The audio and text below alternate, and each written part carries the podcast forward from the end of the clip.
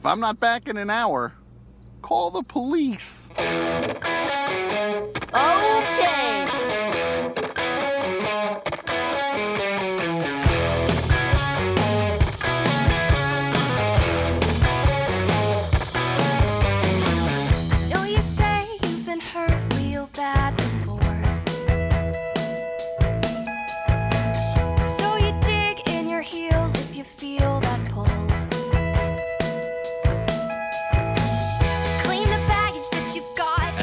Animation. Blame. At last, Oh, fuck we you. see each other plain. I don't know what I expected. Cartoons for kids. You'll wear a different chair. For everyone playing along at home, we started this earlier, and um, Brandon was forget forgot to fucking record, so we had to start the show over again. And Yeah. I made a comment about how I was really proud of him for not doing confrontation as his bit up top. So I don't know what the fuck I expected. You know, I was Anyway, gonna this try was to. a good talk. I'm just gonna I'm just gonna roll. It's Okay. fine. I mean, look, if you've listened to any of our episodes, you know this is how they all start. Welcome to I Think You'd Be Into It, the podcast about your faves.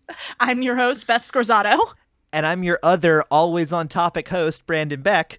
And our guest today is Rula Escaf. Rula, welcome to the show. Hi guys, how's it going? Good. Good. I all mean, things you know, you know how it's going. Oh, I do know how it's going. I've been sitting here for the last 20 minutes listening to Yeah. listening to the perfect example of what marriage is. Oh yeah. Listening to some premium Dunk Zone content. Yeah, the uh the dunk zone has has somehow gotten much wider over the course of this quarantine while physically being significantly smaller. Well, stop doing dumb shit. I, you know I can't do that. Anyway, we're here to talk Also, this bold week. of either of you to think that either of you can dunk. Oh no, it's only it, oh. it's no, no, no, no. We don't mean literally. The Dunk Zone is a spiritual space. I'm well aware it's not literally, but let's not lie about spiritual. We've all seen Brandon's hair. Yes, but well, spiritually, Brandon has no place in the Dunk Zone. It's pretty much a place No. I dominate while dunking on him from orbit. Yep. Anyway, we're here to talk this week about uh, the wide variety of different kids animations, still part of our animation series, um, especially in like the last 10, 15 years when they've been really fucking good. But before Yep. that, we are going to talk about a thing that we are into this week. Brandon, do you have something? I do, in fact.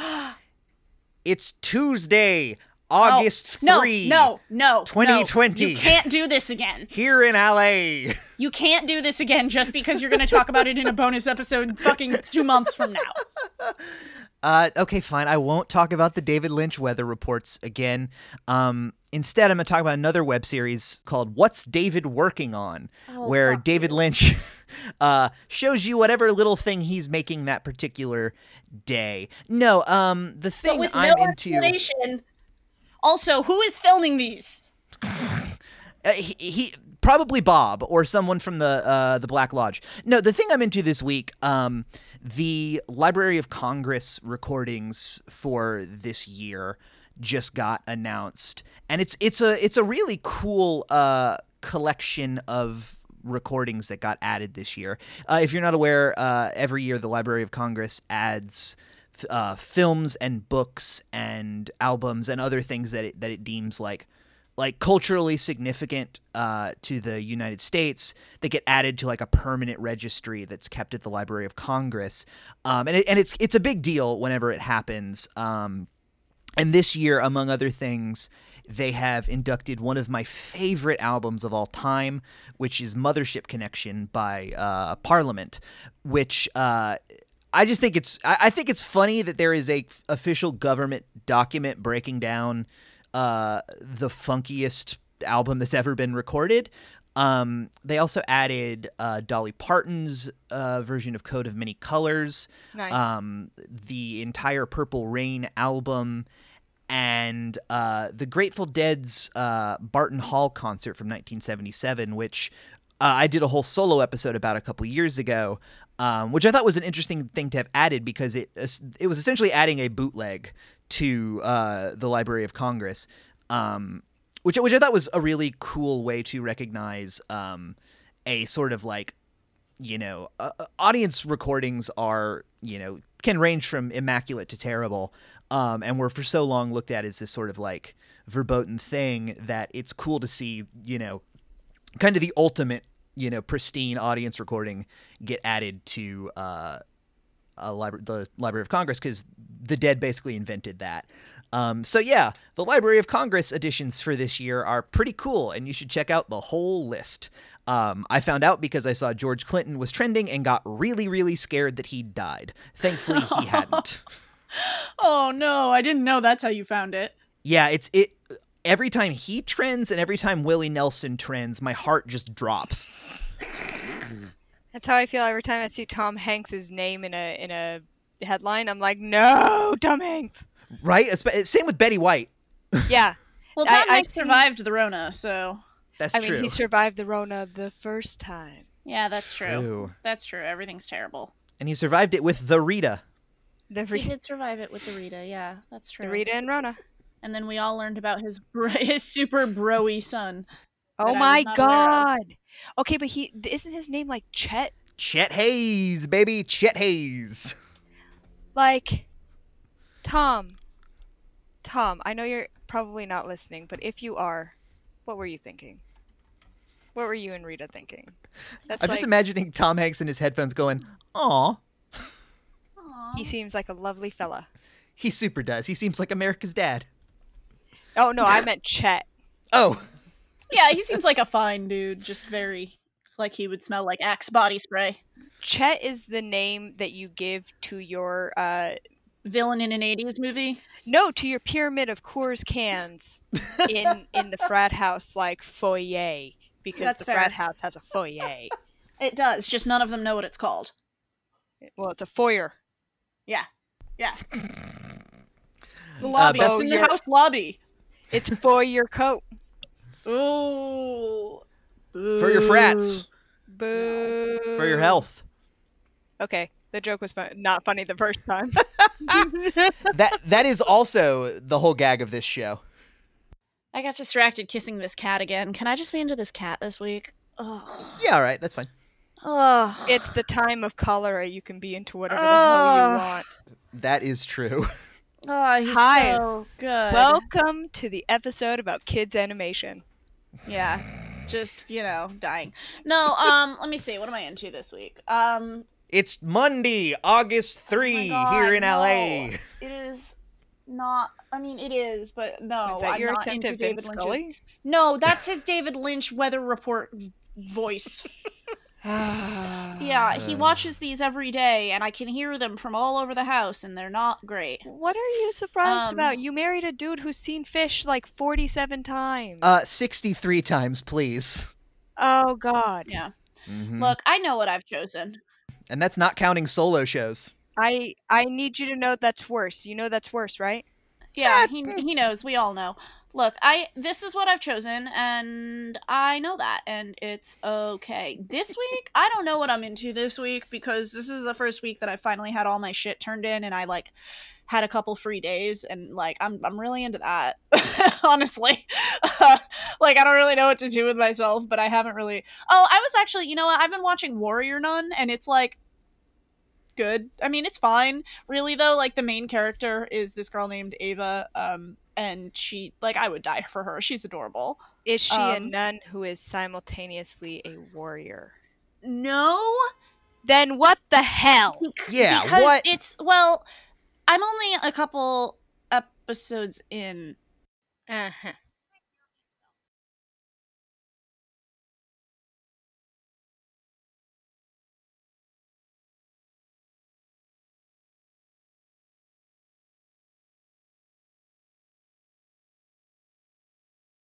Um anyway, so she I'm only a couple episodes in, but it's based on a comic book series that was uh, printed by Antarctic Press like forever ago, but it's a creator owned, so it's not like their property, but uh the girl there is a order of warrior nuns. I'm still like unfolding the story, so I don't totally know the whole answer to that. But the girl herself, um, at the in the very first thing you see is that she's dead.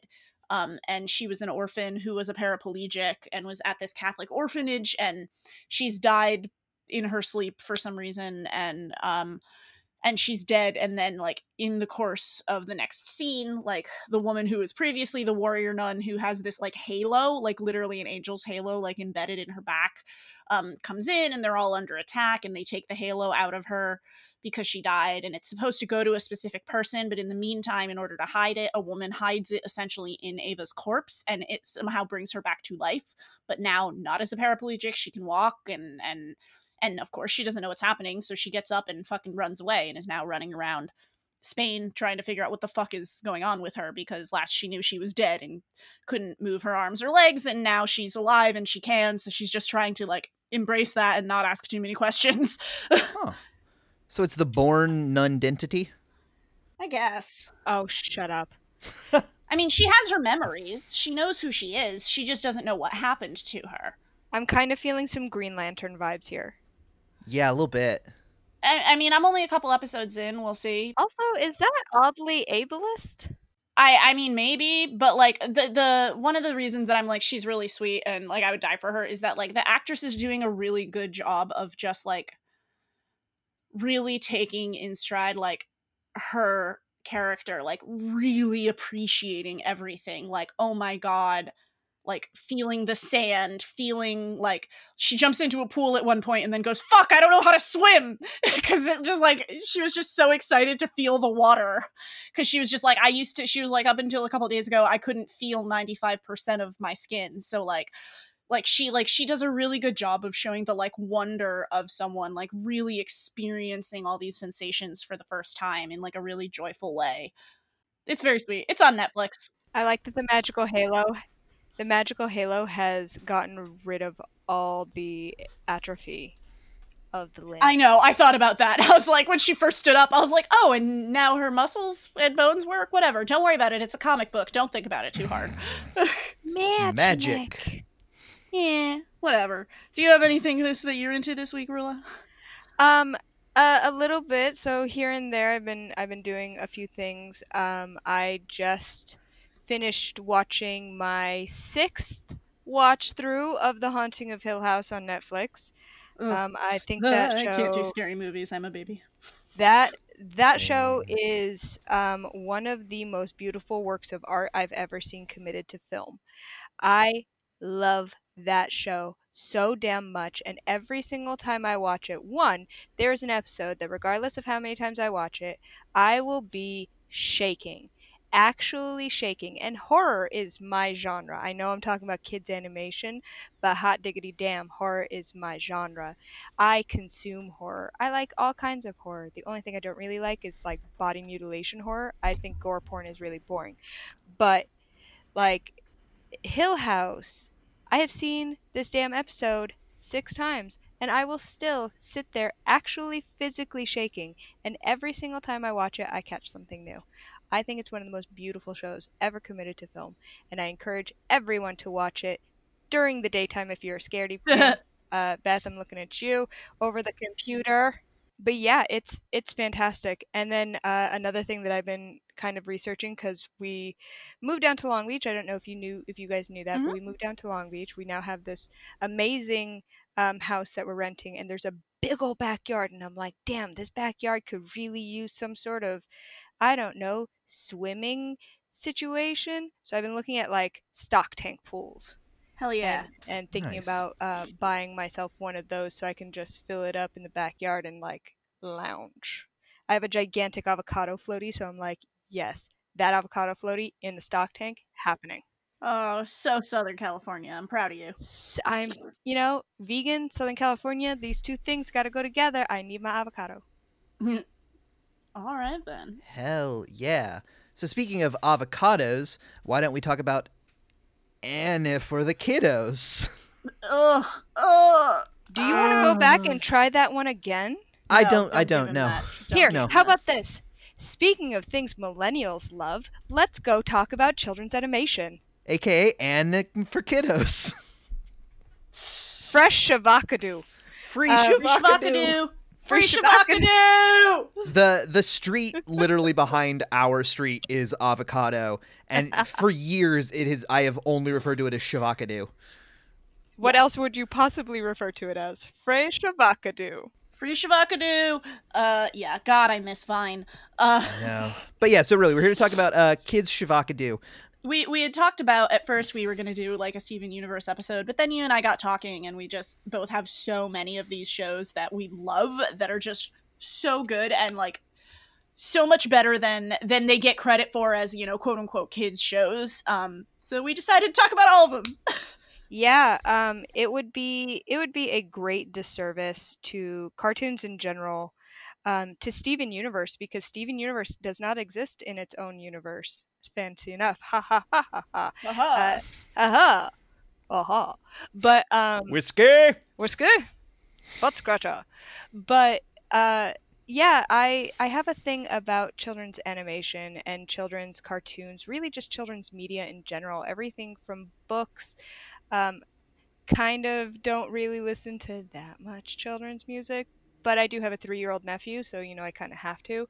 yeah. Um, but like everything from books to movies to cartoons to to the shows to everything that they have, children's media is widely panned when it comes to um, how we envision the canon, how we envision the canon as far as literature goes, how we envision the canon as far as uh, television goes, as far as movies go. These these pieces of art, and they are pieces of art, need to be included in this. And to only focus on Steven Universe would kind of be um, annexing it from the rest of everything that has built onto itself to make Steven Universe possible, and then subsequently to make all of the other cartoons that have come out before, during, and after uh, Steven Universe possible. There would be no Steven Universe if there wasn't Hey Arnold.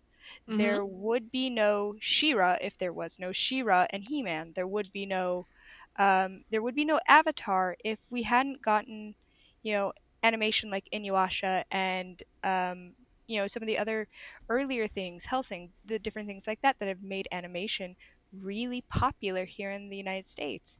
Mhm. Without these things, we would still be stuck in this world where animation and cartoons are only used as marketing ploys. Looking at you, uh, Transformers and and Thundercats and all the other things that we grew up on in the 80s and the 90s. We grew up on that stuff. And the the leagues that animation has come from then, the storylines, the the boldness of these shows, it really is beautiful to watch. there there are plenty of like quote unquote kids shows that like have absolutely wrecked me much more than any adult show Oh, because yeah.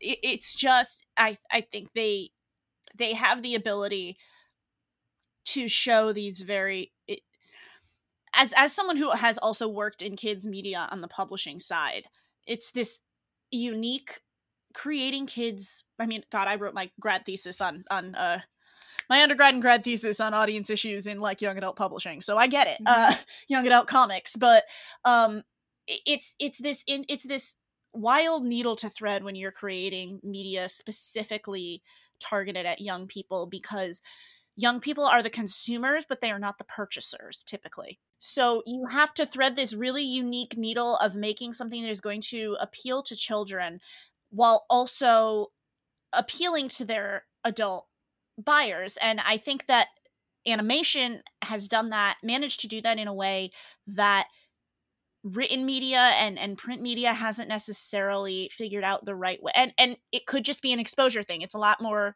it's a lot easier to expose your you know your parent to something that you're already watching on TV than it is to get them to pick up a book, flip all the way through it, read it, understand it.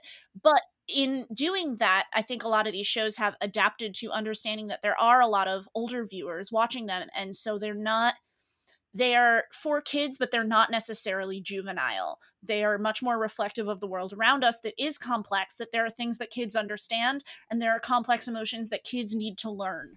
And if they can learn Oh, yeah. them through this observation, it's like a really powerful way to drive that home. Hundred percent. And there are plenty of adult shows that are significantly more juvenile than most kids programming. I mean, adult cartoons are are mostly based in juvenile satire, and I mean, you look at, you know, I don't necessarily consider this quality at all ever, but if you look at like things like Family Guy and and different you know cartoons like that, like Simpsons had their moments, but they've been on for almost thirty years. Yeah. You know, they've they've obviously had a lot to touch on during those 30 years, but they still have taken most of their time to be about um, kind of lackluster comedy. It's the same thing with Family Guy, where it's, you know, presented as this suburban American family, but nothing really reflects anything of any significance. And when you look at those shows, and then you look at things like Gravity Falls, like uh, Legend of Korra, like The Dragon Prince, like, you know, My Little Pony, even. These shows are taking these huge topics, these heavy subjects, and they are not only breaking them down to their to their basest levels so that it is easier to digest for children but they are making them accessible to the adults in their lives as well. And beth you touched on something that is actually very interesting. You said that they need to aim to get the parents in on it as well and i think specifically steven universe did that really brilliantly in that the first half of the first season is kind of slow to pick up the pace of the story. Like you get a few glimpses here and there. I think it's like episode 4 Peedee the the young Fryman was like you know, growing up is just working for a paycheck and then you go home and you're sad because none of that buys happiness and you're like, "Holy shit, kid, why are you talking like this in a kids show?" Whoa. and then you get, you know, cat fingers. Um, still one of my favorite episodes. Here you go, kids. Here you go, kids. Have an introduction into Cthulian body horror. Yeah, I mean, I don't know. Steven Universe is such a great example of like the ability of a show to grow with its audience because like epi- season Steven Universe season 1 episode 1 is Steven is sad because his favorite kind of ice cream sandwich is being discontinued and like season 5 the episode whatever the final one is like Steven deals with the emotional trauma of the learning that his mother was a war criminal and so does that also make him a war criminal? Let's discuss. Like what? Like, what a wild arc Let me cry about Cookie Cat to let me cry over the corpse of my deceased friend, thus bringing him back to life with my magical tears I got from my war criminal tyrannical mother. Like, whoa. That's also the end of the first Pokemon movie, m- minus the tyrannical war criminal mother and putting in Mewtwo. That's fair, I guess. Yeah, I, I could, you could say that. I mean, I don't give Pokemon as much uh, credence, seeing as their whole thing is let's take these wild animals and put them in tiny little cages and then make them brawl to the death. Oh yeah, you definitely shouldn't. But yeah, there there are um, so many shows, just these amazing pieces of animation that we have now that we have access to because streaming has made it possible to do fucking whatever. Mhm. Um, and we are still seeing the same kind of vitriol coming from older generations of, oh, well, why do you guys still watch cartoons? Blah, blah, blah. And, you know, it's because of, you guys can't see it, but I'm waving at everything. Um, yeah, I'm waving at everything because just honestly, gestures broadly. gestures broadly, it's like hiccup. Dad, you just pointed at all of me. Um, but but with with these kinds of animation we not only have the escapism that we need to survive in a reality like this to survive in a world where we are run by tyrants where we are bought by oligarchs where we are in the middle of this global pandemic that is killing hundreds of thousands of people we need escape. And then on top of that to have this escape be something that you can actually learn from and grow because of if you simply gave it the opportunity. And that's the whole point is giving children's media media in general the opportunity to do for adults what it does for kids. Mhm. and it's so important that we don't write it off because it, especially in children's literature. So i'm studying literature. I'm getting my degree in literature. Um, there's hardly any focus on children's literature. There's hardly any focus on it. And yet most of the stories that we have now in the broader canon have been developed from some sort of folklore started to tell children. Uh, so much of our so much of our literature is based on you know allegory and eh, you know old fables and i mean it's funny too when we think that like children have to be protected from things because when you read the original text of a lot of these fairy tales they're fucking terrifying Oh, hi, Cinderella cutting off parts of her, their stepsisters cutting off parts of their feet. yeah we used to write fairy tales to scare the shit out of children it was meant to keep them obedient so that they fucking worked in the fields for 10 hours a day or in a factory. and didn't complain about it I studied uh, film in college, and it was very much the same thing. Where like, I, I took a couple animation classes, and children's animation almost never came up. Like, I'm I'm really struggling to think of, of one example, which, Which, is, funny because when you say animation, so many people automatically just assume, well, animation is a kid's thing. I struggled Yeah. with that with my mom when I was a kid. Whenever I was watching like Futurama, she would be like, I don't understand why you're watching cartoons. And like she still doesn't like The Simpsons. And it was always it always felt like this bias against animation because it's it's seen as for kids. It's seen as cartoony, eh, or obviously cartoony. It's seen as for kids because it's meant to be exaggerated. These characters are Yeah. meant not to be characters, but to be caricatures Mhm. of real life things. And and when you look at it and you immediately write it off because it's quote unquote for kids, you're missing out Yeah. on some amazing things that you can learn out of these shows.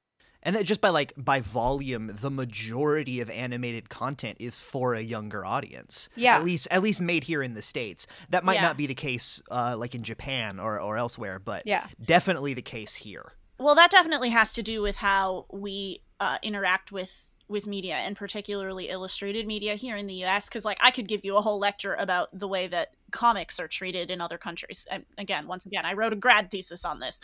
like how comics are treated in other companies compared to here. I, I'm not being ironic when I say that. Please do. It's it's just we we don't we don't treat illustrated media in the same in the same way here because we view it all as childish. And it, it's it's reductive and it's based very much in that 80s and 90s stuff that was pure commercialism. Yep. And it has moved away from that. It has moved so drastically away from that. I mean, and you can actually see it in the way that our current media portrays live action things versus animated things. So if you look at like the animated Batman series, all of them, even the modern ones, the animated mm-hmm. Batman series, they go into some heavy stuff. They Mhm. do. I still get emotions when I see Batman walking into the park and sitting down with Ace and talking her down and letting her die with dignity. Like Mhm.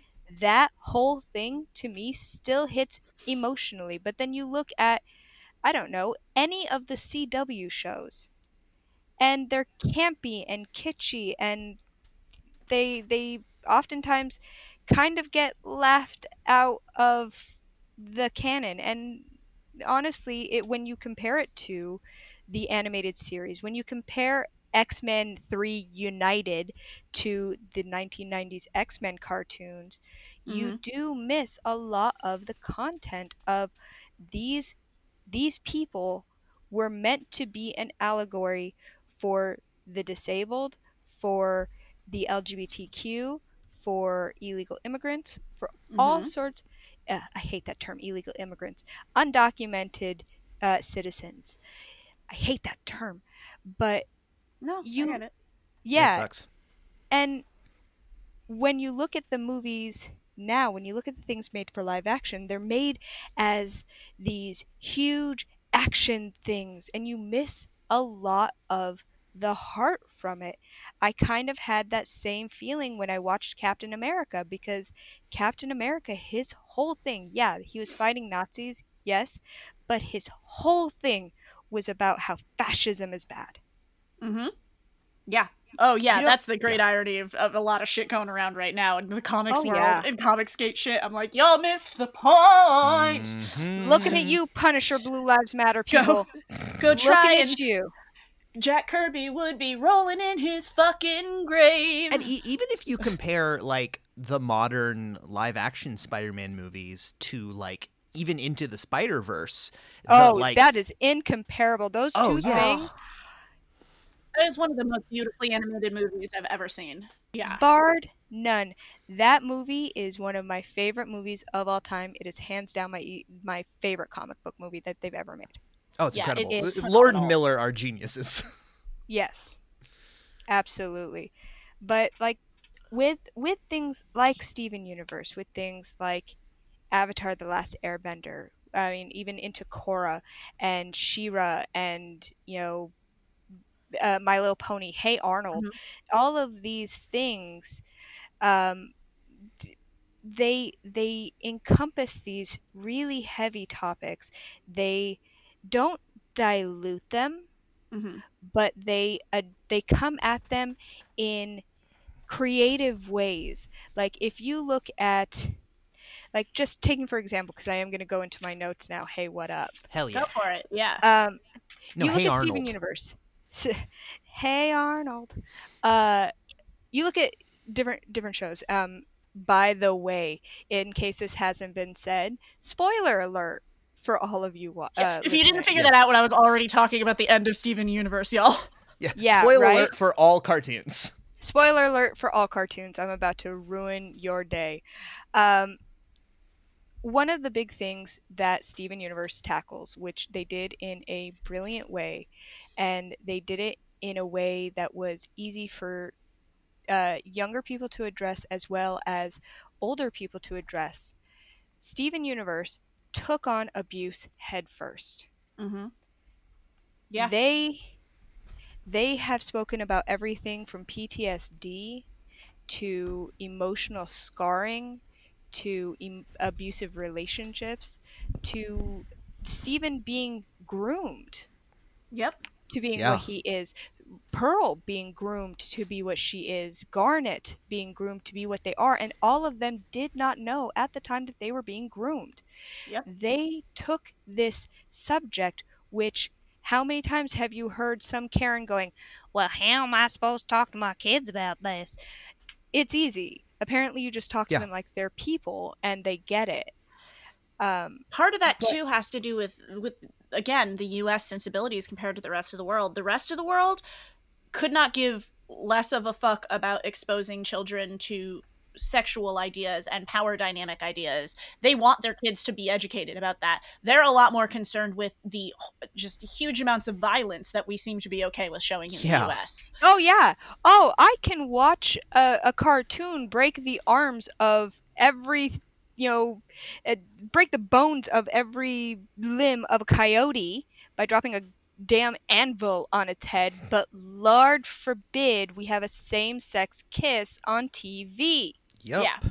Well, it's, it's like the it's like at the end of the South Park movie when Kyle's mom's entire like censorship crusade is like violence is okay, but dirty language is completely unacceptable. Yeah. Which is this like wild double standard that is so fucking true. When I first heard that in that movie, it broke my brain brain wide open. It's because we're a country that was essentially founded by Puritans. Oh, totally. Uh, not even essentially. I mean, we- Literally. okay, Literally, literally. yeah. Look, I'm from New England. You don't got to tell me about this, okay? We still have the blue laws, all right? Up until Oh, about God. True. I don't know how many years ago, but at least the last time I lived there, so like 10 years ago, we still had the blue laws and you couldn't buy alcohol after 9 p.m. or on a Sunday. like it's just we're we're a country that was founded by Puritans and so that has just seeped so deeply into our society and culture that like in the modern world that has very different problems than they had in, you know, 1619. Uh Mhm. we we just have not adapted to in in a way that I do feel is harmful often to the kids we're raising because we're not exposing them to the right things. So I love this new wave of TV show TV shows that has really tried to start finding clever ways to expose children to these really important Totally. ideas. No, absolutely. There's also a level of abstraction that comes from animation that you don't necessarily get uh, with live action that I think really goes a long way towards like honestly parents not noticing that it can get to some deeper things or just like really in being able to allow it to get to deeper places that I think kids really respond to when you are honest with them. No, and that's that's something that um, a lot of people have spoken about specifically with Steven Universe, like episode uh, season one, episode twenty. That's um, that's the first time you meet Sugilite. That is the fusion. That's actually one of the earlier times that you actually see a fusion dance that ends up working. Now, anyone who has seen it will tell you that that is pretty damn sexual.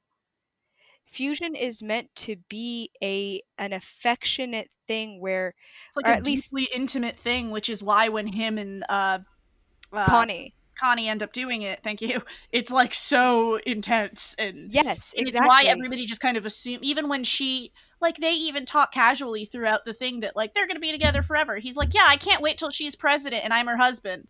Like nod nod to Rebecca Sugar for subverting those gender norms. Love you, Yeah. Sugar.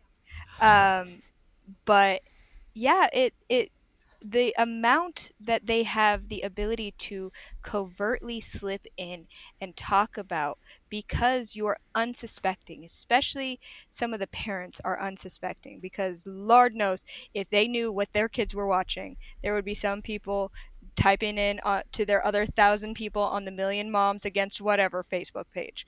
Um, but but they do have this ability to subvert expectations and to slip in a covert way things that would be somewhat taboo to speak about with children like going back to to the abuse thing in Steven Universe Future there is an episode where he sits down with Dr. Maheswaran Connie's mom and she does mm-hmm. a full body x-ray and he's got scars just broken bones from head to toe just these hairline fractures because he heals but those emotional scars still exist and they talk about PTSD in such a brilliant way and they normalize therapy he at the end of the ep- season he's like yeah I've been talking to my therapist about this and I'm like oh normalize going to therapy please Yeah. um Yeah. and and then there's Lapis Lapis Ugh. Lapis who breaks my heart every fucking time. Lapis, who has arguably the most heartbreaking story of any of them, v- Eh, except I'm gonna go into Pearl in just a second because Ugh. my God. Yeah. But but Lapis, her entire storyline up until she comes back to Earth, up until she returns to the barn and lives with Peridot, even up into those those that like set of episodes. Lapis's whole thing was about being abused and used. She was put into Yeah. the mirror. She was She was used a there. slave. She was a slave. She was enslaved. And then you have everything with Jasper and they actually touch on consent as well because of the fact that when Jasper and Lapis fuse in uh, episode uh, 152, so the last episode of season one, when they fuse in Jailbreak, that's a coerced fusion. It is not consensual. It is coerced. It is aggressive. It is primal, and it makes you feel uneasy. Yeah. It makes you feel uneasy because that's something that kids should be recognizing that oh. even though you said yes, it doesn't mean that you enthusiastically said it. Was that my sweet boy Austin I just heard shaking in the background? It was your sweet boy Austin that you just heard shaking in the background. He Sorry, that's said- why I gasped in the middle of your sentence. No, it's all good. I was just trying to figure out who was shaking keys. Uh, that is Austin. That is my that's my little buddy. That's Austin and his dog tags. Ha, dog tags. He's a very good boy. Sorry, you can continue. No, no, no, no. He's a he is a. We, we get a lot of pod cats. We don't get many pod dogs, so I got very No. excited. pod pups. We don't get pod pod, pups? pups very often. Yes, Jellicle uh, pups. he is angelical. Um, yeah, he's he's a good kid, but going back to the whole abuse thing, I mean, then there's all of Pearl. Yeah. Pearl's entire story, her entire arc, all of it almost devolves when she realizes she was the victim of abuse the whole time. Yeah. The whole time. Rose, Pink, Rose, whatever form that Whatever she you took, want to call her. Yeah. whatever you wanted to call her, she abused her. There is a moment where in um in uh, Mr. Greg when they are singing "It's Ugh. Over, Isn't It?" Oh, I was you about mean- to ask uh, you if mean Pearl this, was- the, the moment where I'm just fucking sobbing. I was about to ask if that was Pearl because that's one of the That like, is, it's six over, isn't it? Is a I've Pearl seen. song, and it's God, oh my god. It's broke my even heart. more heartbreaking in Italian, and that's This, Oh, this saying Steven no. Universe. I mean, Steven Universe is also. I mean, just as a quick sidebar, their use of music to It's convey a lot of these things Yeah. is really well done. well, Rebecca Su- Rebecca phenomenal. Sugar's a fantastic songwriter. Yeah. Oh yeah, I I will still tear up listening to um, uh, damn it, what is the final song from Adventure Time? Uh, all happen, happening, happen. Oh, will I never watched Adventure Time. I never got into that one. That one, Adventure Time is quality. It is a quality show.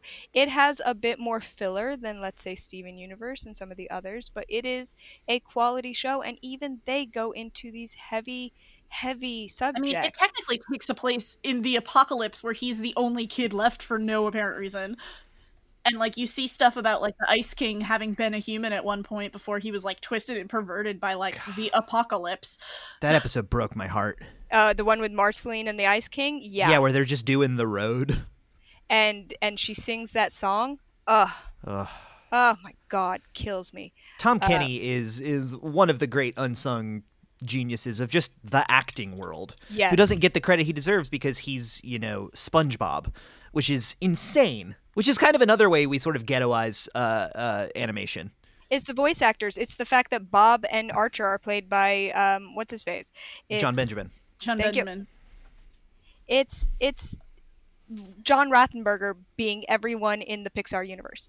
Oh yeah. Uh, it's there are so many ways that we that we I hate to say it this way, but we tear down children's media.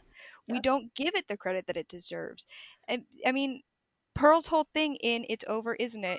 She says, Why can't I move on? And then later you find out it's because Rose specifically ordered her not to. Yeah. She, spec- she gave her direct orders to never stop thinking about it. Mm-hmm. Jeez. Yeah. That's heavy.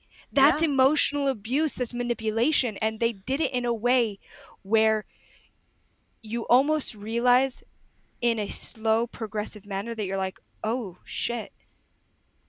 What kind of what kind of abuse have I been through that I haven't recognized as abuse because I didn't have something like this showing me what it was? Yeah. You know, you think about that sort of stuff. You think about the fact that maybe at some time in your life you were ordered not to stop thinking about something. Yep. And it's heartbreaking and we have this this ability to portray that in a way that isn't complicated because that is a huge issue that we have as adults, quote unquote adults. I'm going to go little prince here for a second. Grown-ups never understand. Yep. But No. um as adults, we catastrophize things that don't need to be catastrophized and we repress and ignore things that shouldn't be repressed and ignored. We have the ability to overcomplicate uncomplicated issues. So when it comes to there's always going to be gray. Nothing's ever black and white. Abuse is, is sticky, and that's something that they show in Steven Universe. Uh, in uh, episode, ooh, what was it? Alone at Sea. I think that's three fifteen. I say have here in my notes. Alone at Sea. Lapis is out on the boat, and Jasper comes up, and she insists to have her back. She says, "We had power unmatched. I can't do this without you. Please come back." And Lapis actually says, "I acknowledge that my behavior was also toxic." Because it's not just black and white. It isn't a good guy versus bad guy, and this is uh, simultaneously a complaint and a uh, and a like cheering of Legend of Korra. I knew you were gonna say. I was like, she's gonna bring Korra into this right now. You watch. Hell yes, I am. I know you yes, have more issues with Korra than I did, but I also saw Korra before Avatar, which I know you think is wild, but that's just how it shook out. That's like watching the. That's like watching Last Jedi before you watched A New Hope. I think I've told this story on the show before, but we when we went to see Rogue One, there was a girl sitting behind us on a date that uh had never seen any Star Wars movies before.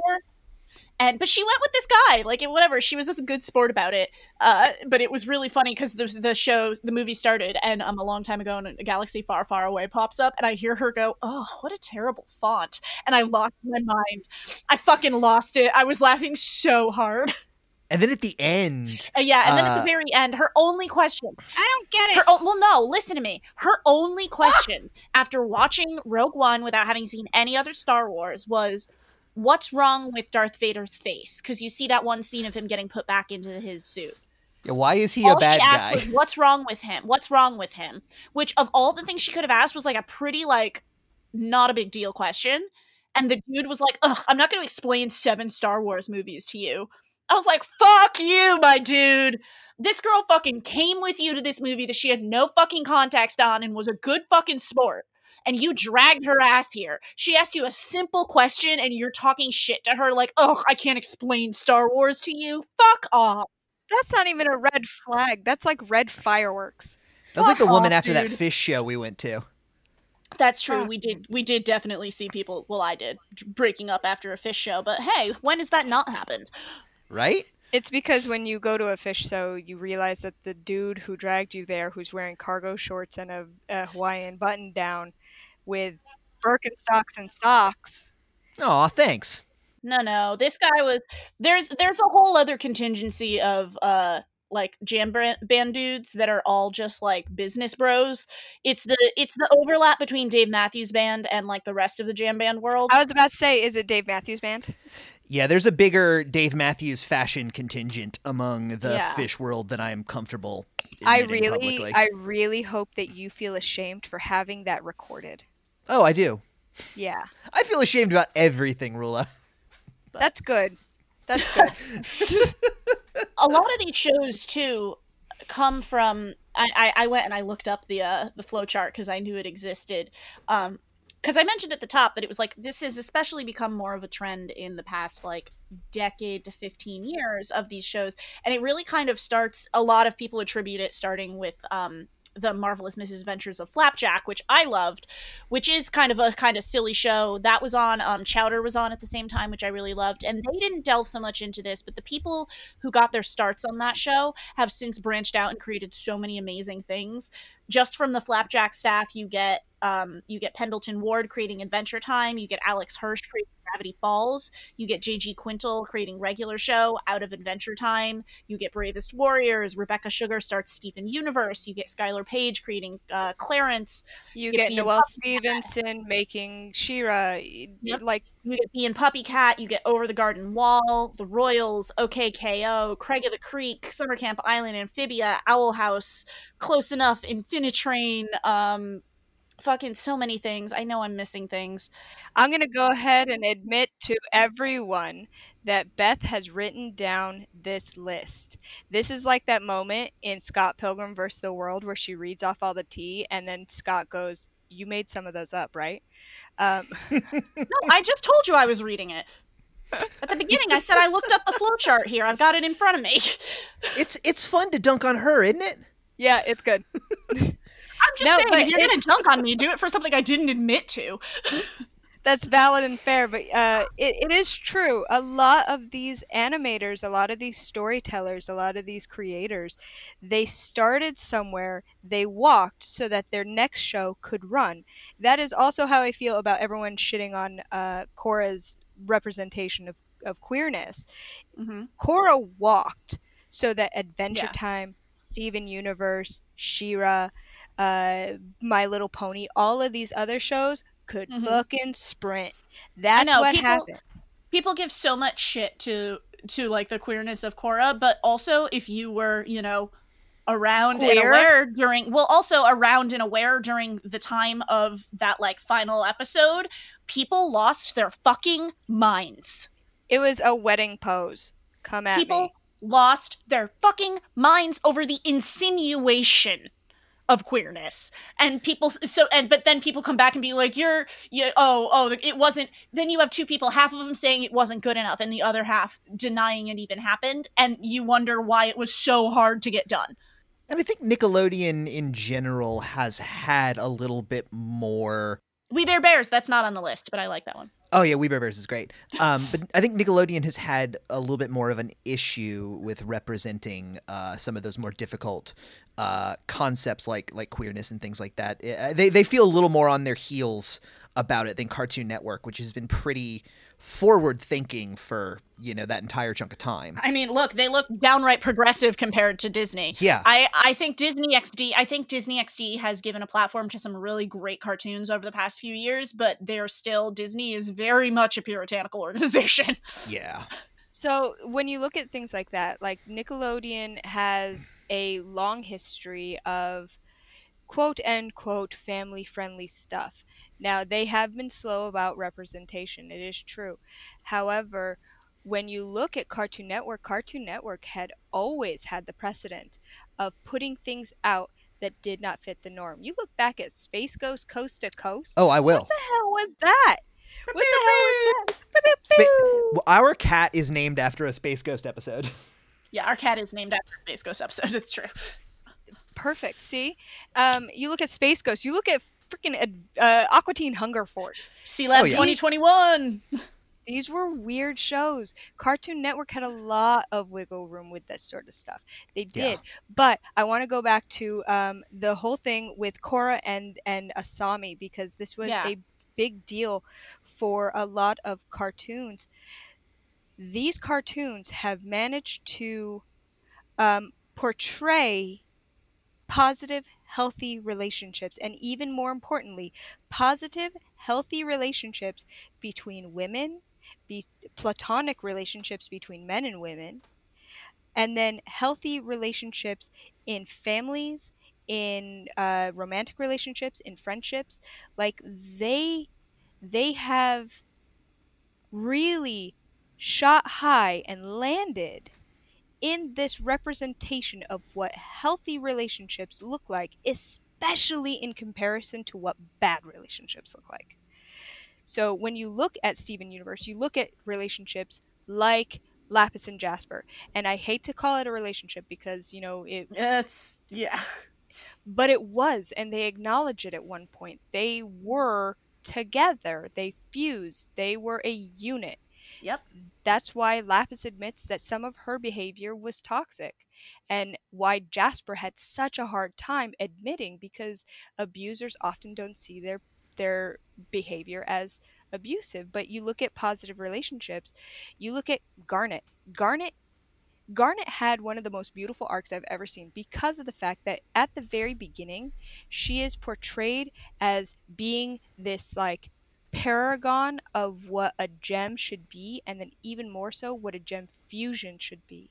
But as they go on throughout the show this perfect relationship especially in steven's eyes because garnet is a mother figure to him this perfect relationship starts to fall apart and they have to make the active choice to come back together and to heal and to move past their issues.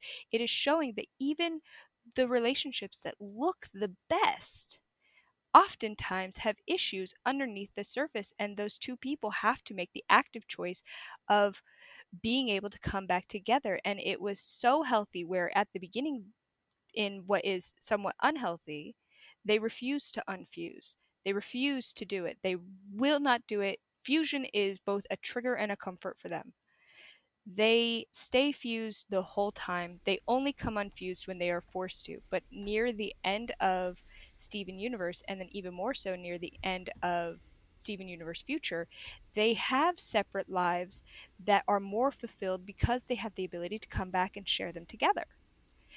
And they are showing that a relationship isn't perfect, it's work Yeah. Mhm. And they portray it in a healthy way and even through the steven universe movie which oh my god Oh, God, yeah. Ooh, they, you they want just go back kept and talk building about on it They Yeah, just you wanna- kept building on it. No, we don't need to go back and talk about it. We've talked a lot about Steven Universe, but my point is every time Steven Universe came back with a new thing, the movie and then future, they never They pulled never- punches. They always they- grew the show to another level. They always grew the characters Always. to another level. Always and it's beautiful And, and, it's fucking beautiful storytelling. Like fuck that it's for kids or not. Like it is such good storytelling there. Like that the whole creative team like really really they just they like really knocked it out of the park. and treasured their narrative.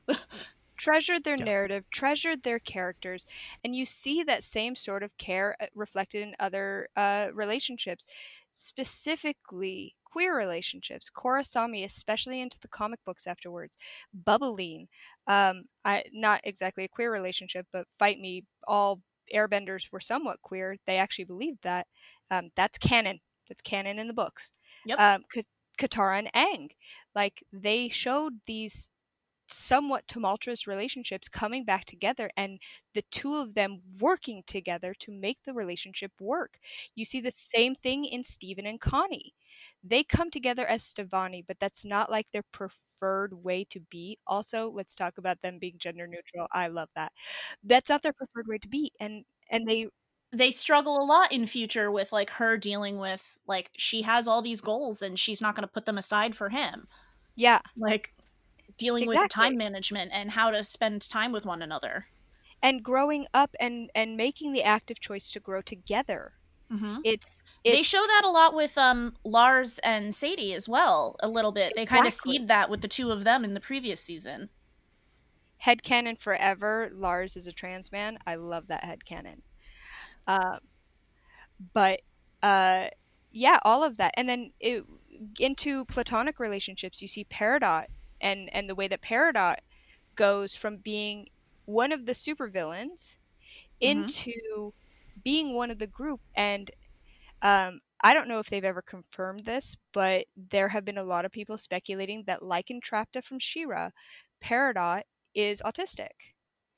And it takes her working with the others to learn social cues and then on top of that it takes them accepting her and they do accept her they're they're hesitant but they accept her and they bring her in and they help her learn they have this wonderful platonic relationship built between Peridot and everyone else. And I think that's actually one of the more important reasons why they never confirmed um, Lapis and Peridot as a couple. I think that, you know, having them be um, a healing self for one another without ever needing to confirm the relationship. It's what you want it to be. And I think it's brilliant. Yeah, there's like an ama- there's an intense lack of labels on everything in Steven I love Universe it. in a way that's really healthy that just shows that like you can have even even if and not everything has to be sexual because you're dealing with these, you know, alien essentially non-organic beings and like you know what lapis and peridot are for sure like weird life partners now but that Oh, doesn't yeah. necessarily mean that they're a couple and it doesn't mean they have to be Yeah. they could be if they Yeah. wanted but they don't have to be like everything about steven universe is about consent and choices and Exactly. and i think that that is important and and, and i agree with you too on the talking about avatar and talking about Korra that those are all showing relationships that are born out of trauma hmm is something we see a lot in media. I think I think it's actually in a I don't know why I remember this in the movie Speed, uh, where when they're when they're like talking to each other near the end, and I think he says to Sandra Bullock like most relationships that are started in a traumatic situation like don't last. Yeah. But that's you know in movies you know we see two hours of you know people running for their lives or whatever and then the, the the guy and the girl get together and it's happily ever after and that's not how it works. I think a lot of these shows really go out of their way to take a relationship that was formed during trauma and play out how that then uh, works and yeah avatar not getting its next two seasons and instead getting the graphic novels is kind of bullshit but they do show that in the graphic novels They do. They do show it in the graphic novels, and I do have all the graphic novels. Well, okay, I'm still missing some of the like Last Airbender ones, but the Korra ones I have. But um, it it is a a pretty big deal when you see, and I do think that Av- that Korra Korra specifically nailed this the entire third season with with um Z- uh, Zahir and and the Red Lotus, and then her attack in in the uh, end of the season, and then really all of season four being this buildup of Asami helping her deal with trauma and the two of them dealing with trauma together. The final seasons of both Avatar and Korra are really just about PTSD. It's really about PTSD. I mean, it, you you hit one spot in the spine and suddenly Avatar state. Um, but it really is about dealing with PTSD and like kind of going back to the relationships. You also see that cartoons have this really cool way of showing alternative relationships. I'm looking at Polyspace Grandma from from Steven Universe, the gigantic alien who's like, "Oh, at this point, we're 6 gems, but who knows if we find the right one, we might make it 7." She's polyamorous. yeah. She's polyamorous and Yep. they show all different kinds of relationships and fusions that weren't meant to be because love has no bounds to them because they're not bound by the same kind of physicality that we are. We we are not capable of seeing the light that the person is instead of the physical that the person is. Yep. Yep. And speaking of all different kinds of relationships, it's not just romantic. I think that uh, animation has a really great way of being able to slide in all these subtle things that maybe a kids should be being spoken to at school but Yeah. aren't or things they need to see in their home for example i mean any kid who is dealing with an abusive father who watches avatar and and gets something out of that relationship with zuko uh, can learn something that they maybe not have they maybe you know while living in this horrible abusive situation they're in might not have ever thought maybe this can be different. Maybe it can change. Maybe i should talk to another an adult. Maybe i should find my uncle Iroh and go to them and say hey I, I am hurt like you know? Oh, everyone needs an Uncle Iroh I mean, and it's it's not just Zuko. You look at Zuko, you look at Azula, you look at Jet, you look at Toph. Toph is dealing with Mhm. abuse in the oh, same Toph's parents not in the same fucking- way, but she is dealing with abuse. They are hiding her from the world and not allowing her to experience things. That is a form of abuse. Because they're afraid of her disability. It it also hits on ableism. they're couching it as being afraid for her And that also um, uh, talks about ableism as well, where they don't think she's capable because she Yeah. can't see, and she is. She's the most capable earthbender that has ever lived. Like, holy Mhm. shit. Yeah. And she's younger than the rest of them but let me tell you man she's the one of them that's not an Yeah, idiot uh, Toph Beifong is my everything. She is. She is my guiding light. You know how people are but then she grows up i'll never forgive them for letting her grow up Oh, right, right, right. Just because you have metal bending does not mean you metal bend handcuffs. Like yeah you that. think Toph fuck the law Beifong would become the law Beifong? No. Absolutely not. Toph looked at the laws of physics and was like, "You think I can't metal bend? How about nah, dog? Ugh. How about i invent metal bending out of spite Yeah. How about I invent metal bending out of spite? There's glass benders, there's lava benders. What up, metal bending?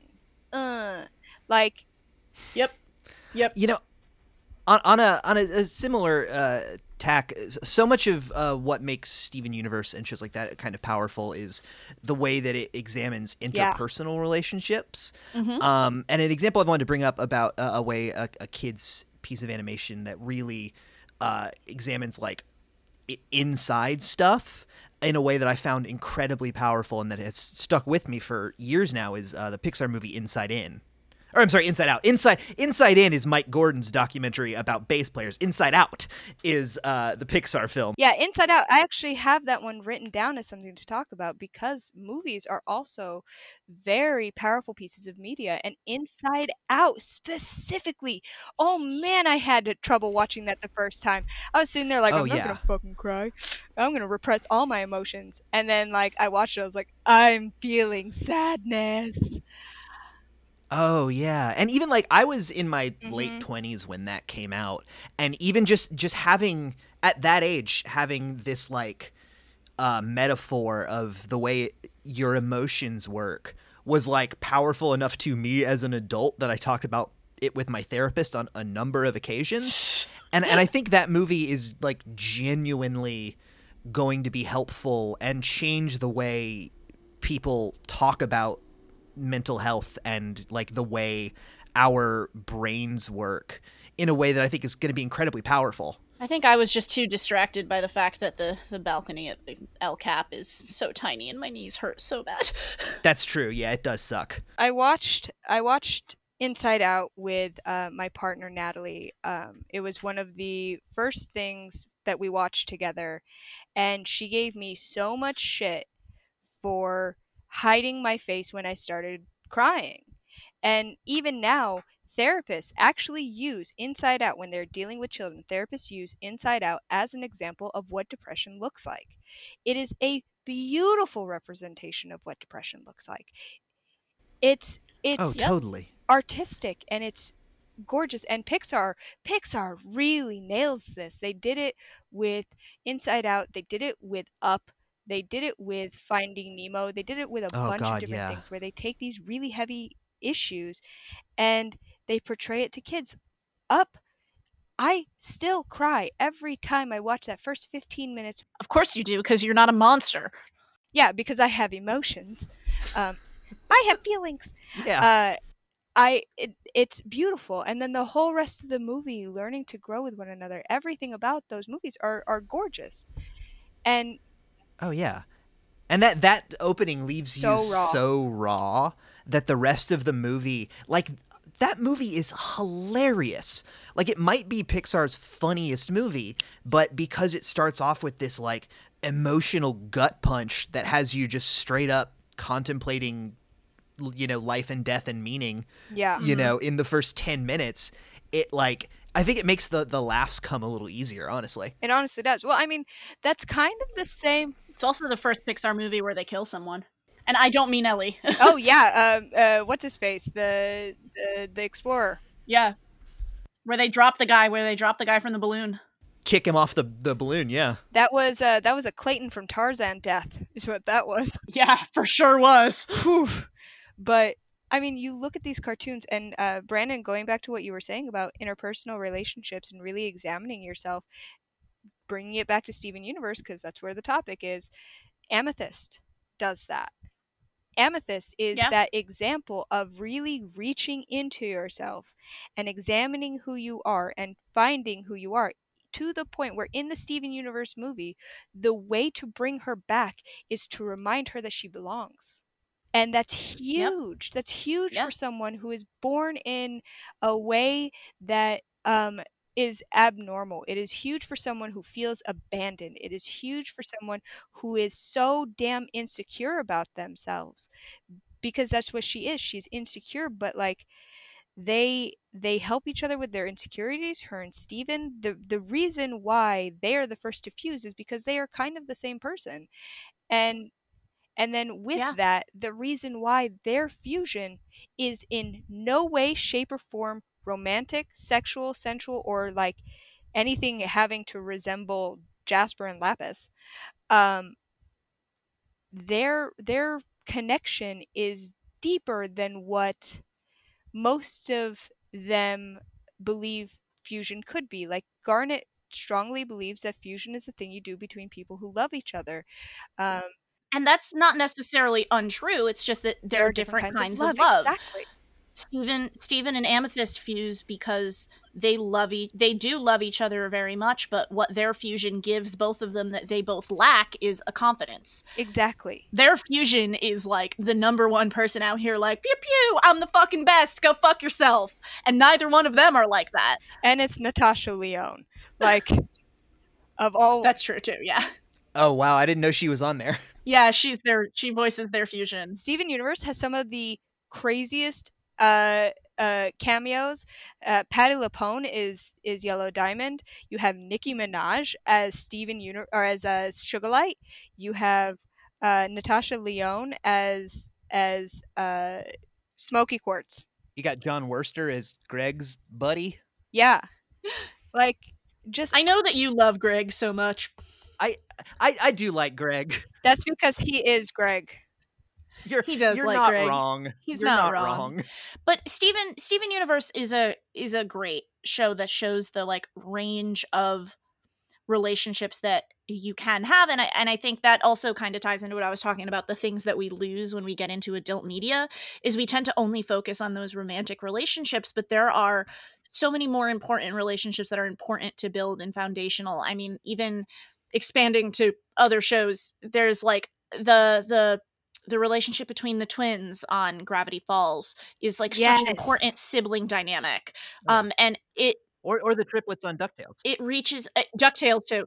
Look, we can't get into DuckTales because I'm just going to turn the episode into talking about DuckTales. We both know that. Um, but like that that one too, the the importance of family and it expands. This expands a little outside of kids animation, but I think it does have some crossover potential and is more well known by adults. But like things like Bob's Burgers that shows a really healthy family dynamic. Bob's Burgers ho- shows Bob's Burgers shows what happens when Family Guy isn't shitty to the one woman on the show. Um, Yeah.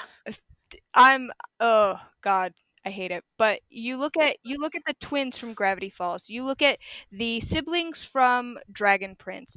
I'm gonna go Mhm. back to my little list of uh, the Bolin and Mako from Oh God, Dragon Prince too. Dragon Prince is fantastic. Let's talk about colonialism and how that's an issue. Yeah. Um, but Dragon Prince, you have Mako and Bolin from from Korra. You have Sokka and Katara from um from Avatar. Oh, have, Sokka. Sokka is my sweet baby, stupid angel. I love him. Look, everybody, I think I texted you this where I was like, everybody wants to think they're one of the benders, but I'm realistic and I'm absolutely Sokka. You are hundred percent Sokka. I mean, even going to to way back and being silly. Look at the relationship between the siblings from Animaniacs. Oh, yeah. the yeah. Warner brothers and sister, the siblings from Animaniacs. And I went back and I watched Animaniacs, and in the first episode, they ripped into Ronald Reagan harder than I've ever seen anyone rip into him. Oh, I'm sure Oh they yeah. did. He's sitting in a uh, therapist chair, and like the the siblings are like messing around and the therapist is like okay tell me all about what you're doing and ronald reagan's like well i did this and this and this and in on the notebook it's like s- uh, patient suffers from delusions of grandeur and i'm like oh my god Yep. Animaniacs also has the filthiest joke I've ever seen. the in uh, the fingerprints Yep. Yeah. We, fingerprints. oh, fingerprints, yes. And even that's actually speaking of, we have an Animaniacs episode with Libby Letlow. You can go back and listen to, and another one that we have an episode about um, that you mentioned before, but I want to bring up just in terms of um, alternate family dynamics is Hey Arnold, which uh, we did a great episode with Jas Sam's uh, Jasper Sam's about uh, Hey Arnold, and and she talks a lot about that in that episode. If somebody wanted to go check that out, but quick little thing on hey arnold it's normalizing being poor yeah, it's it's true. showing what what would happen to a family first and foremost arnold's parents are not in the picture that's his grandma and grandpa Yep. um they are all poor he's living in in a like okay well admittedly that's one of the most badass rooms ever Yeah. Right. But like But he lives in the boarding house that his family has to run and has to take boarders for them to pay the bills. exactly and like you look at his best friend god damn it what is his best friend's Gerald. name gerald thank you that episode where he sells the watches and they end up breaking Mhm. that's heartbreaking olga is is oh my poor neurodivergent baby Yeah. um, And that di- and they a lot of the stuff they show between her and her sister as well is another one that's like a different kind of sibling relationship that are real things that kids may be going through that is so important for them to see reflected and for them to see resolved and for them to see healthy ways of dealing with. and i will say this the relationship between zuko and azula could not have existed had relationships like olga and her sister not really not existed Yep. like that that comparison between the two of them constantly comparing one another to to you know the other. It's it is a thing that parents do and it's manipulative and it's abusive. And when kids see that there are shows saying that this is the cause of problems they stop and step back and go okay well maybe this is an issue. Mhm. and of course, you know, it brings it all back around to if it's easier for kids to digest, it's easier for adults to digest. Like that is the whole thing. That is the whole point that we of, of us not downplaying the importance of children's media because we we are looking at this one it's not kids making it it's adults Yeah. so there are adults out there who know it there are adults out there who understand it who the the one thing that i have constantly said um, when i'm like helping people write papers or whatever is if you can explain it to a five year old you know it well enough Yep. Yeah. and and they do they take these really complicated well how do i talk to my kids about two men holding hands and they're like well easy you just tell them that they love each other Yep. Yeah. fancy that which also comes back to a huge thing kids cartoons are are really doing they are doing the most work in normalizing sexualities and gender identities and i think Mhm. that's huge because we see the failings of live action you see the Mhm. failings of live action constantly even when they're supposed to be good relationships like i'm looking at Wynonna Earp with nicole and waverly and if you haven't watched Wynonna Mhm. earp Oh, I have. yeah, I know you have. Um, but even their relationship, which is a good relationship, there is an instance of cheating. Yep. There's an instance of cheating, and there's also a lot that they don't address there that they they just kind of skim over like oh well you know she's realized she's realized she's she's gay so now she's in this relationship now and they like don't at all let her explore what that means to her they just assume that she could jump into a relationship with A long term relationship. a long-term relationship and everything would be fine and normal but like no she has to figure out who she is There's the figuring out who she is. There's an entire coming out that they breezed right over. just skim over yeah They did a much better job with the coming out aspect in Supergirl with Alex Danvers. They did a much better job with that. But like they still don't have the ability not to dramatize it the way that they do in the way that they don't in cartoons. Cartoons like um I I read this thing a while back specifically about Steven Universe where it was a mother and her son who was like 6 or 7 was talking to her and he said if I were a girl I would marry Pearl. mm-hmm. Did not even need to have it explained to him that Pearl prefers women, that Pearl is gay. It just was known. yep There was no need to come out because there was nothing abnormal about it. It actually reminds me of something my mom told me recently about my nephew, who is three years old. My nephew, she was talking to um, him, and he was like asking why people live together. So she explained having kids and you know all that stuff, and he goes, "Oh, what about um, my sister, his aunt, and her boyfriend?" And she said, "Yeah, eventually they're gonna get married, move in together, and have kids." And he goes, "Well, what about uh, Lala, which is what he calls me, and Natalie?" Just acknowledge that we were a couple. Yeah, because he recognized that you're together. Because kids see things, and it's not as hard for them to understand as we seem to think. Exactly. Exactly. It was so simple for him. it's funny because we we tend to, as adults, forget that kids do not come out with preconceived notions of society.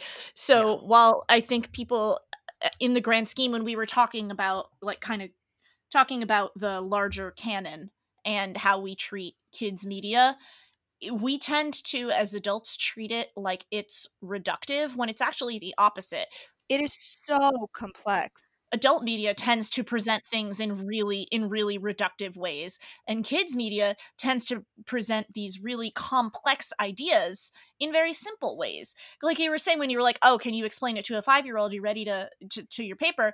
And a lot of people would take that and be like well i don't know how to explain this to a five year old it's so complicated. Well no it's really not actually. Kids understand things if you just say them to them exactly as they are. They don't Yeah. really Yeah. they kids a five year old doesn't care about the history of the civil rights movement and the you know same-sex movement or colonialism they don't need the context they just need the truth and then that's what they move forward with Exactly. Exactly. There's a quote that I heard years ago that was that was uh, based around uh, like scary stories for kids. And uh, say what you will about Neil Gaiman, he uh, he phrased it pretty well, which is like the point of scary stories for kids isn't to teach them that there are monsters. Kids know that there are monsters.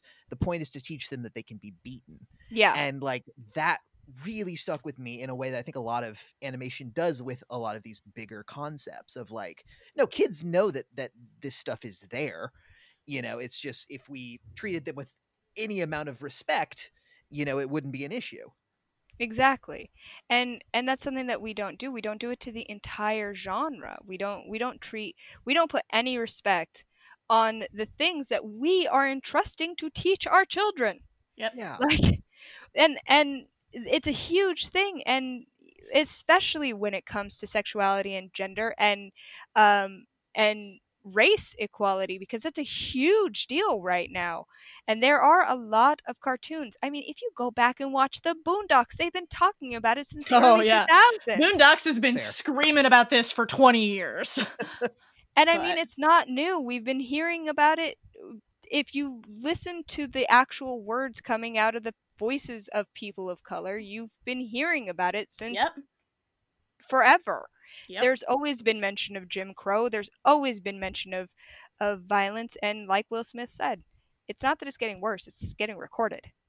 That's true. Like Yeah. And and a lot of shows have the ability to to address that. Like if you look at the old X-Men cartoons, that's the same kind of discrimination. I know. Any people who are like, I'm a fan of the X Men, but then are also like, I'm super racist. I'm like, you missed the point of X Men. You missed the Mhm. point, pal. You missed the point by a full mile. Yeah. You know what Like- nerds missed the point? I know, the right? point the point could have sat on their faces. like I, s- uh, we already talked about about King Kirby rolling over in his grave. yep. The point could have sat on their faces and farted into their eyes and they still would miss it. Comicsgate. That'd be too good for them. Anyway, uh, Yeah. before we before we uh start to wrap up here, uh, we uh Oh, I could have gone gonna- way longer. I know, but we're we're we we we try to not keep our people too long. We can keep talking about this all fucking day. You know Oh, that. yeah. Uh, and I would. Take it to the DMs, y'all. we touched heavily on a few shows, but for people who haven't seen a lot of things, I kind of wanted between you and I see if we can kind of wrap put together a little list here of of some things that we think people should check out. Obviously, Steven Universe. Uh, Avatar and Korra. Don't be like me and watch them backwards. Apparently, apparently, that's Please bad. watch in order. There's context. There's context there, and it's it's gone. Like how you miss o- you meet old lady Toph, and it's like, who the hell is this old lady? Why is she so angry? And then I looked it up. that's worse. Beth also watched Angel before she watched Buffy. So What's like wrong with you? I know, right? What kind of queer? Um, I still haven't watched Buffy because I find her very annoying. That's fair. valid. And kind of maybe the point. I also never made it through season four of Angel. It did, in fact, kill me. Oh yeah, four is trash. Um, but there was a fourth season. yeah, right. There There, was five. apparently a fifth one too. Um, Aw. The fifth one uh, low key slaps. you just like the puppet episode. Okay, you like Phish. You like Phish. You're not allowed to have an opinion. He on just likes the puppet episode. Yeah, but anyway, do. so we talked about Mike Steven Gordon's Universe. bass slaps. we talked about Steven Universe. We talked about Avatar and Korra. Um, anybody who's listened to this show long term knows that like I can highly, highly, highly recommend Ducktales. Um, I can also super recommend Gravity Falls, Star versus the Forces of Evil, um, Infinity Train. Infinity Train. Uh, newer stuff that's on. I've been enjoying Owl House, um, though that's pretty much on right now. Um, and uh, I've also very much been enjoying a lot of Netflix has been kind of killing it lately. Netflix is They really have. killing. They're they're continuing the kind of like Cartoon Network aesthetic a little Yeah. bit. Yeah. I've been really enjoying Kipo in uh in the Age of the Wonder Beasts. Um, Dragon Prince has been very good. The entire series of She-Ra and the Princesses of Power was just devastating. Even um, you know what? Not everybody agrees with me, but the newer Voltron they did, fucking uh, sobbing. I haven't seen it yet, but I'm Oh my gonna. god, Vol- that Voltron was so good. Uh, like there's so much out there right now that is just ready to be consumed. I do have a little mini um, list. Uh, we've already mentioned Steven Universe. We've already mentioned Gravity Falls, Avatar: The Last Airbender, She-Ra, uh, Kipo, Legend of Korra, Dragon Prince. Um, but actually, go back and watch the old schools as well. Go back and watch Hey Arnold. Go Mhm. back and watch Animaniacs. Go back and watch Recess. Go back and watch Futurama because Oh, there were a couple episodes of Futurama where even in those super like silly shows, I mean that episode with Bender meeting God Oh, Um, yeah. the episode of The Simpsons where it's the Castaway uh, episode and Homer comes back and begs Marge to take him back. Yeah, Um, yeah. The the animation that that skews more adult, I think they have more episodes that really touch on a lot of these themes, but they definitely but they do don't have they don't have the wide breadth No. that No. that kids animation does because Yeah. they use that as as themes for the entire show. yeah. Futurama was the first time I'd ever watched a cartoon, and I was in like seventh or eighth grade at this point, where I was like, "Wait a minute, this made me sad," and I, I, I liked it. Was it Seymour? Was it the Seymour episode? It, it wasn't Seymour though. Seymour, I, Mm. like, I, I get teary eyed even thinking about Seymour. It was the one. Uh, it was Luck of the Fryrish. Uh, the one about Fry's brother. I remember that. The one where his brother and he take he names his son Fry after. Mhm. Yeah, yeah. I remember that. yeah, that that w- that just broke my heart. But also, I was like, "But it's it's it's Futurama. I'm supposed Yep. to be laughing, but now I'm sad. What? I like this. I'm trying to think of even some other older ones. Um, oh, Gargoyles fucking slaps and deals with a lot of stuff like that. Um, deals a lot with with history and, and legacy. The old X Men that we were talking about, the '90s X Men. the old DC uh, cartoons and everything. All of these Oh, shows, yeah. like TaleSpin is also my jam. TaleSpin, Darkwing Duck, Yeah, Freakazoid. Yeah, go back and watch all these shows because they are quality. Yeah, there are moments where you're like, ugh, but at the same time, the the amount that they set up for what we have mm-hmm. now. And the funny thing is, at their time, so many of them were like considered quote unquote subversive. But you watch Yeah. them now and you're like, no, they were just talking about real things that are happening in the world. Exactly. Exactly. Batman And- Beyond and- did that in a really strong way. oh, oh yeah. yeah. Like Animaniacs probably taught so many kids about satire. Taught kids about satire, c- taught kids about sarcasm, taught kids about states and how to sing them. And all the countries of the world that we're not allowed to visit now. Yeah, True. And and how to do satire and sarcasm without being mean about it. exactly. And that's another big thing. A lot of these shows manage to be funny without being mean. And you know what? I've actually thought this uh, a couple times. The the best version of a live action, what I would call quote unquote cartoon, is The Good Place. Oh yeah. The Good Place is very cartoonish. It is very much a, a live action cartoon in the in the ridiculousness that they take on, make funny, and then teach you moral ethics at the same time. Oh yeah.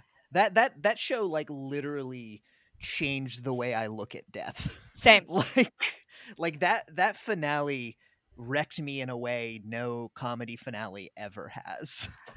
I I have a whole new philosophy on existence because of that show. Yes. And it's brilliant and it's it's wonderful and we need more live action shows like that because that took the tenets of cartoon and made them live action. Oh yeah. All of those And- people were caricatures. Oh, totally. And even like if you look at, at Parks and Rec, which was the you know sort of immediate Mike Schur predecessor, Mm-hmm. it, that was also a very warm show that didn't traffic in being particularly mean, but also never got particularly deep. And Good Place was able to do both of those things exceptionally well. Exactly. And you know, again with a live action cartoon, you have Scrubs which also did the same thing. Oh yeah. So like these shows are running now because cartoons set it up. Oh yeah, and I think because the people that are now writing those shows and, are- and are writing the cartoons that are uh, being made now grew up on stuff like that. So there Exactly. there there is less and less the stigma towards animation and cartooniness I think still comes from boomers mostly. Yeah. And like as they're getting older and and you know getting out of the picture, uh there's less of that hesitancy to just embrace like no, it's fun to be cartoony and you can do some really powerful stuff with it. Exactly. And um, I thought of another cartoon to go back and watch. Go back and watch Doug. Oh yeah, Yeah. Go back and watch Doug because which I think they hell, just man. put on Disney Plus. Yeah, I think so. But Doug was fucking quality, and that Oh, was yeah. that was autobiographical. You're right. It was that was sort of loosely based on Jim Jenkins. Yeah, Like there was a point uh, I watched an interview where he was where everyone's like, "No, you can't have Roger do this. It's unrealistic." And he goes, "No, but it happened." Yeah. And everyone's like, "What do you mean it happened?" He goes, "You guys do realize this is based on my life, right?" Yeah. And who amongst us doesn't have an uh, eccentric inventor neighbor? Yeah. I was gonna say, I was gonna say, we just uh, there's some other great movies we talked about too. Uh, Inside Out. I could also uh, could go to Lilo and Stitch, and they're Oh, yeah. im- uh, Lilo and Stitch deals with trauma and sibling relationships. Yep. I mean, you. Iron Giant. I damn. Fair enough. Uh, yeah, that that hurt me just thinking about it. oh, I am. Superman. Oh God. Um, but I did have one more point that I Yeah, wanted to make, and Absolutely. this is We're this is it. pretty much like the the crowning point of it all. Kids cartoons, kids shows, kids media reminds adults of one super important thing and that it is not shameful to change. It is not shameful to learn. It is not shameful to change your mind. This is a huge thing that we're dealing with, especially now Mm-hmm. in this day and age when everyone's like, "Well, if I change my mind, doesn't that make me a hypocrite?" I'm like, "No, that makes you No. who grew It makes you as powerful as Zuko. Go firebend the earth.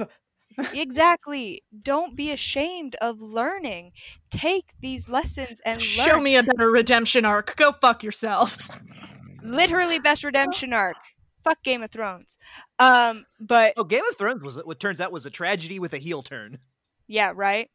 Ugh, as was God, Veep. the. Oddly, the worst. Okay. Live action shows are, are garbage, and Yep. these these shows, these kid shows, tell us, especially, uh, and this is something that Steven Universe has specifically said in the movie. He says you can make a difference. You can change, and then of course she goes meta and says you can't fix every problem with a stupid song, um, Yeah. which is one of my favorite lines in the entire fucking movie. we'll see about that. yeah we'll see about that. Whack. But yeah we we as adults are afraid to admit we were wrong. We're afraid to admit that we have things to learn. We're afraid to admit that we are um, not infallible and that's a huge thing for kids to learn as well adults mess up grown-ups are fallible Mm-hmm. we are still humans, and kids look at us as if we have all the answers in the world, and we have to be okay with telling them, "I don't know, but let's learn together." Yep. This has to be something that that people work for, because if not, we are stuck in the same shit that we've been stuck in for as long as we've been stuck in it. Mm-hmm. And um, yeah, Yeah. I I feel very strongly about um about having that be the key tenet is being okay with educating Hell yeah. Oh, being yeah. okay with being educated, being okay with educating others, being okay with sharing your story, being okay with changing and growing. And that's the biggest thing that we tell kids, but we don't take our own advice. That's true. Beautifully said. And and we're hypocrites. And we need to acknowledge our hypocrisy and work on making it better because we're not doing a good job. And therefore, we can all work on ourselves by watching some kids' shows and learning and just accepting the Mhm. lessons. And also, you know, cool mysteries. Go watch Mindful Education. Fi- watch uh, Mindful Education of Steven Universe. Learn how to freaking meditate. Heck yeah. And uh, if I can put out one little tiny PSA, arrest the cops who ki- who killed Breonna Taylor, and Flint, Michigan still doesn't have clean drinking water. Both of those things are true. Yeah. We're So, we're we're yeah. very we're very pro that stance on this show. Mhm. Unfortunately, the larger issue is not that they haven't been arrested; it's that what they did was not technically illegal. That's the real problem. But we're not going to get into that right now. Anyway, Nope. uh, I could come back for one of those. if you wanted people to find you on the internet, which if you don't, then we can skip this part and we'll just cut it out. But if you wanted people to be able to find you on the internet or follow anything of yours, where would they do that? Um, I am on the Instagrams and um on Facebook. I technically have a Twitter, but I don't know how to do the Twitters. That's fine. So That's probably better. bad at it. You're not missing Um, anything. Uh, yeah, probably not. But um, I do have Facebook. I do have Instagram. I I am a lover of education. I'm a lover of discussion and all sorts. I'm a humanities major. Um, if there are people who wish to discuss certain things, I am. I have an open door policy with pretty much anything, so long as it's respectful. Yep. And I mean, even sometimes maybe not, because sometimes the disrespectful people need to be spoken to as well. If Oh yeah, you were making fun of me for coming at someone on your timeline the other day because you were like, "Damn," and I was like, "Look, I don't know her directly, so I came at her sideways in another comment." Yeah, yeah, that was that was some. Uh, I, I watched you uppercut someone. A is what that complete stranger, yes. The height on the punch alone was impressive. Yeah, it was it was the Mortal Kombat Fatality. Uh, thank you. fatality. Yeah, and I watched I watched you Ryu Street Fighter someone in the face is what happened. Oh yeah, when she's fully powered up, it is impressive. Power level nine thousand. Well, look, I'm I I it was it was on the uh for context for those at home, it was on somebody trying to understand why Blue Lives Matter is bad to say, which ultimately kind of boils down to a language issue, and I am hundred percent the number one person to get in an argument about word choice. So I've got a lot of ammo there. Let's play with linguistics and talk about how semantics matter. Trudette. Brandon. True that. Uh, yeah, I can I can be found all across the internet at hell yes Brandon. Um, I've got the Happy Sappy Grown Up Hour third Wednesday of every month on Twitch.tv slash Pack Theater.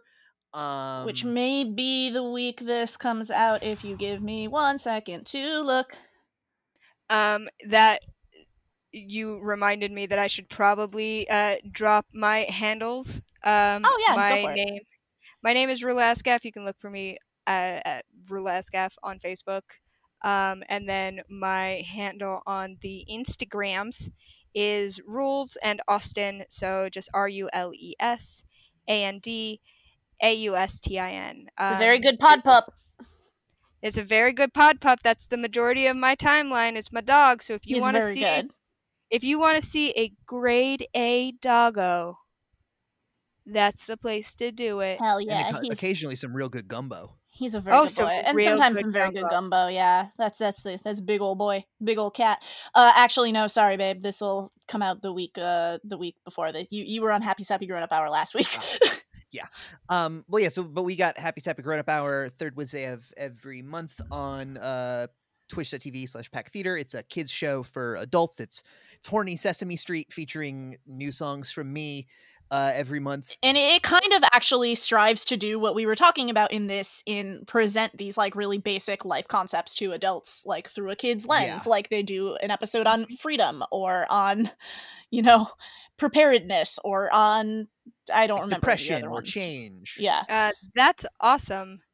And, and so it's cool it's fun it's a good show they do good yeah, work it's it's real fun. Um, I basically get to be Andy Richter if he also played guitar solos, which is like exactly my niche in the world. and he usually writes like at least one stupid song per per show Yep. Uh, spe- speaking of, I just put my most recent one, uh, the Jimmy Buffett parody "Apocalypse Party," uh, up onto the YouTubes. Um, so go check that out.